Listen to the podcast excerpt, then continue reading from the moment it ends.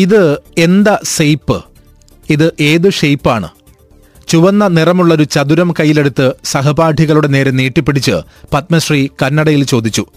പതിനെട്ട് വയസ്സുണ്ടെങ്കിലും ശരീരവും മനസ്സും അത്ര വളരാത്ത അവളുടെ മുഖത്ത് ടീച്ചറുടെ ഗൗരവം. ആയത്ത ചതുരം. കുട്ടികൾ ഓരോരുത്തരായി മറുപടി പറഞ്ഞു. പത്മശ്രീ അടുത്ത ചോദ്യങ്ങളിലേക്ക് പോയി. ഇത് എന്ത ബണ്ണ? ഇത് ഏത് വർണം എന്നാണ് ചോദ്യം. കെമ്പ് ചുവപ്പ്.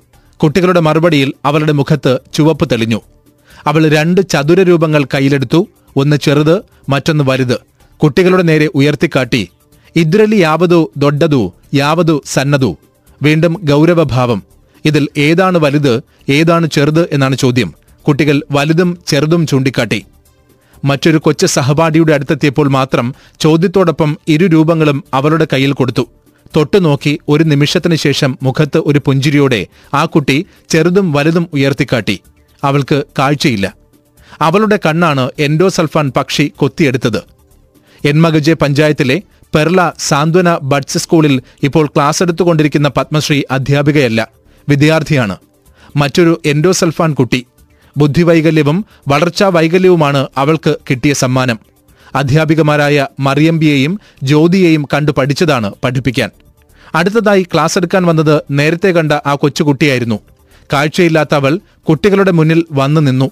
ഉച്ചത്തിൽ ചൊല്ലിത്തുടങ്ങി എ ബി സി ഡി അക്ഷരമാല മുഴുവൻ തെറ്റാതെ താളം പോകാതെ ചൊല്ലിക്കൊടുത്തു. കുട്ടികൾ ഓരോന്നായി ഏറ്റുചൊല്ലി. പിന്നാലെ ഒന്ന് രണ്ട് മൂന്ന് അങ്ങനെ മലയാളത്തിൽ നൂറുവരെ ഇരുളിൽ കണ്ണോടിച്ച് അവൾ അത് തുടർന്നു.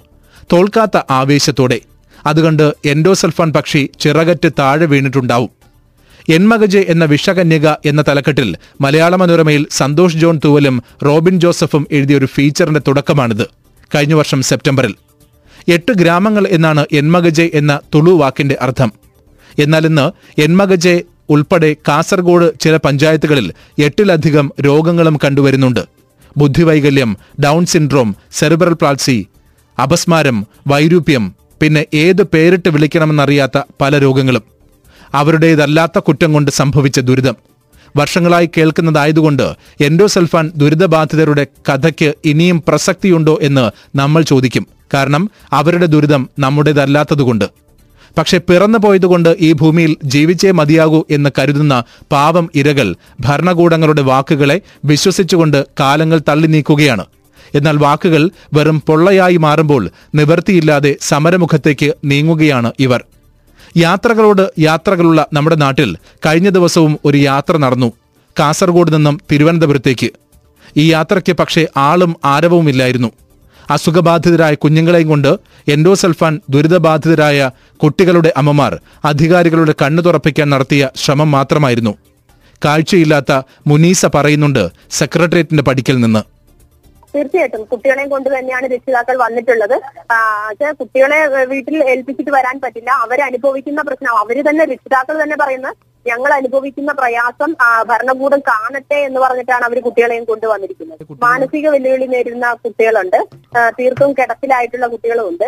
മറ്റു ശാരീരിക ആവശ്യതകളുള്ള കുട്ടികളും എന്തിനാണ് ഈ സമരം? കടം എഴുതിത്തള്ളാത്തതിന്റെ പേരിൽ ജപ്തി നോട്ടീസ് വന്നുകൊണ്ടിരിക്കുകയാണ്. അതുപോലെ തന്നെ ചികിത്സ ശരിയായ രീതിയിൽ ലഭ്യമാകുന്നില്ല. മരുന്നിന്റെ കാര്യവും അവതാളത്തിലാണ്. ബഡ്ജറ്റ് സ്കൂളുകളുടെയൊക്കെ പണി ഇതുവരെ പൂർത്തീകരിച്ചിട്ടില്ല. വർഷം അഞ്ചു പിന്നിട്ടിട്ടും പൂർത്തീകരിച്ചിട്ടില്ല. ദേശീയ മനുഷ്യാവകാശ കമ്മീഷൻ പറഞ്ഞിട്ടുള്ള അടിയന്തര ധനസഹായം എല്ലാവർക്കും കൊടുത്തു എന്നാണ് സർക്കാർ അവകാശപ്പെടുന്നത്.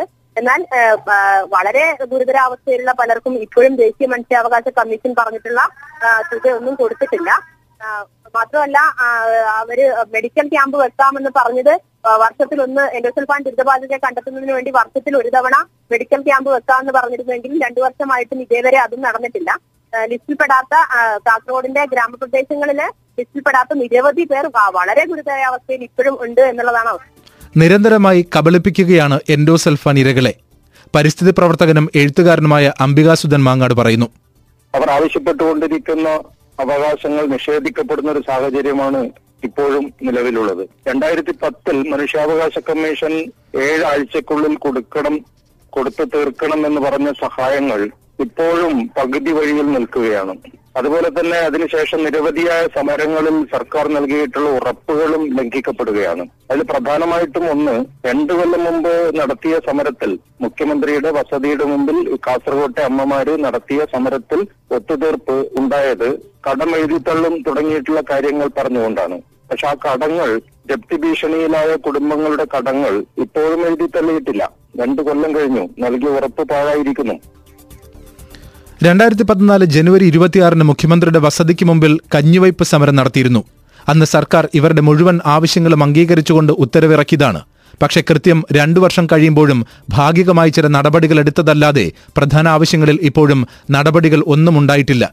ഈ അവസ്ഥയിൽ സമരമല്ലാതെ മറ്റു വഴിയില്ലെന്നും ഇവർ പറയുന്നു. കാസർഗോഡ് ജില്ലയിലെ ഇരുപത്തിയേഴ് പഞ്ചായത്തുകളിലും മൂന്ന് നഗരസഭകളിലുമായി അയ്യായിരത്തി എണ്ണൂറ്റി മുപ്പത്തിയേഴ് പേർ എൻഡോസൾഫാൻ ദുരിതബാധിതരായി ഉണ്ടെന്നാണ് സർക്കാരിന്റെ കണക്ക്.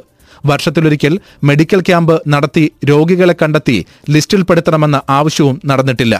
എൻഡോസൾഫാൻ മേഖലയിലെ നിരവധിയായ പ്രശ്നങ്ങൾ ചികിത്സാ സൗകര്യങ്ങൾ ഉൾപ്പെടെ ഒരു മെഡിക്കൽ കോളേജ് സ്ഥാപിക്കുമെന്ന് രണ്ടായിരത്തി പതിമൂന്നിൽ പറഞ്ഞ് തറക്കല്ലിട്ട് മുഖ്യമന്ത്രി രണ്ടായിരത്തി പതിനഞ്ചിൽ മെഡിക്കൽ കോളേജിന്റെ പ്രവർത്തനം തുടങ്ങും എന്ന് പറഞ്ഞെങ്കിലും ഇപ്പോഴും ആ തറക്കല്ല് ബാക്കി കിടക്കുകയാണ് കേരളത്തിൽ മുപ്പത്തി രണ്ട് മെഡിക്കൽ കോളേജുകളുണ്ട്. കാസർഗോഡ് ജില്ലയിൽ ഏറ്റവും ഗുരുതരമായ ആരോഗ്യ പ്രശ്നങ്ങളുള്ള കാസർഗോഡ് ജില്ലയിൽ ഒന്നുപോലുമില്ല. രണ്ടായിരത്തി പതിമൂന്നിൽ കാസർഗോഡ് മെഡിക്കൽ കോളേജിന് തറക്കല്ലിടുമ്പോൾ തറക്കല്ലിട്ട പത്തനംതിട്ടയിലെയും പാലക്കാട്ടെയും ആലപ്പുഴയിലെയും മൂന്ന് മെഡിക്കൽ കോളേജുകൾ ഇപ്പോൾ പ്രവർത്തനം ആരംഭിച്ചു കഴിഞ്ഞു. അപ്പൊ എന്തുകൊണ്ടാണ് ഏറ്റവും ഗുരുതരമായ ആരോഗ്യ പ്രശ്നങ്ങളുള്ള കാസർഗോഡ് ജില്ലയിൽ ഇത്രയും അപ്പൊ ഡോക്ടർമാരുടെ മനുഷ്യാവകാശ കമ്മീഷൻ രണ്ടായിരത്തി പത്തിൽ പറഞ്ഞതനുസരിച്ച് കാസർഗോഡ് ജില്ലയിലെ പ്രശ്നബാധിത പഞ്ചായത്തുകളിൽ മാത്രം തൊണ്ണൂറ്റിയൊന്ന് സ്പെഷ്യലിസ്റ്റുകൾ ഉൾപ്പെടെ നൂറ്റി അറുപത്തി ഒൻപത് ഡോക്ടർമാർ വേണം. പക്ഷെ ഉള്ളത് ഇരുപതിൽ താഴെ ഡോക്ടർമാരാണ്. ഇപ്പൊ ഡോക്ടർമാർക്ക് കൊടുക്കുന്ന ഇൻസെന്റീവ് നിർത്തിവെച്ചിരിക്കുന്നു അതുകൊണ്ട് ഡോക്ടർമാർ മിക്കവരും പിരിഞ്ഞു പോയിരിക്കുന്നു. പിന്നെ മൊബൈൽ മെഡിക്കൽ ടീമുകളുടെ പ്രവർത്തനം ഏതാണ്ട് നിലച്ചിരിക്കുന്നു. മരുന്ന് വിതരണം നിലച്ചിരിക്കുന്നു. ചികിത്സാ സൗകര്യങ്ങൾ വളരെ കുറഞ്ഞിരിക്കുന്നു. അപ്പൊ എൻഡോസൾഫാൻ ദുരിതബാധിതരായ ആളുകളെ സഹായിക്കുന്നതിന് പകരം ആതുര സേവനങ്ങളിൽ നിന്നും സർക്കാർ പിന്തിരിയുന്ന ഒരു കാഴ്ചയാണ് ഇപ്പോൾ കണ്ടുകൊണ്ടിരിക്കുന്നത്. കേരളത്തെ രക്ഷിക്കാനും നവീകരിക്കാനും വികസിപ്പിക്കാനുമായി രാഷ്ട്രീയ കക്ഷികൾ യാത്രകൾ തുടങ്ങുന്ന ഇടമാണ് കാസർഗോഡ്. അവിടുത്തെ കരളലിയിപ്പിക്കുന്ന കാഴ്ചകൾക്ക് നേരെ കണ്ണടച്ചു പിടിച്ചുകൊണ്ട് എങ്ങനെയാണ് ഇവർക്കൊക്കെ യാത്ര നടത്താനാവുക? തുടങ്ങിയ ഇടത്തെ ദുരിതം പരിഹരിക്കാത്തവർ എങ്ങനെയാണ് കേരളത്തെ ആകെ നവീകരിക്കുന്നത്?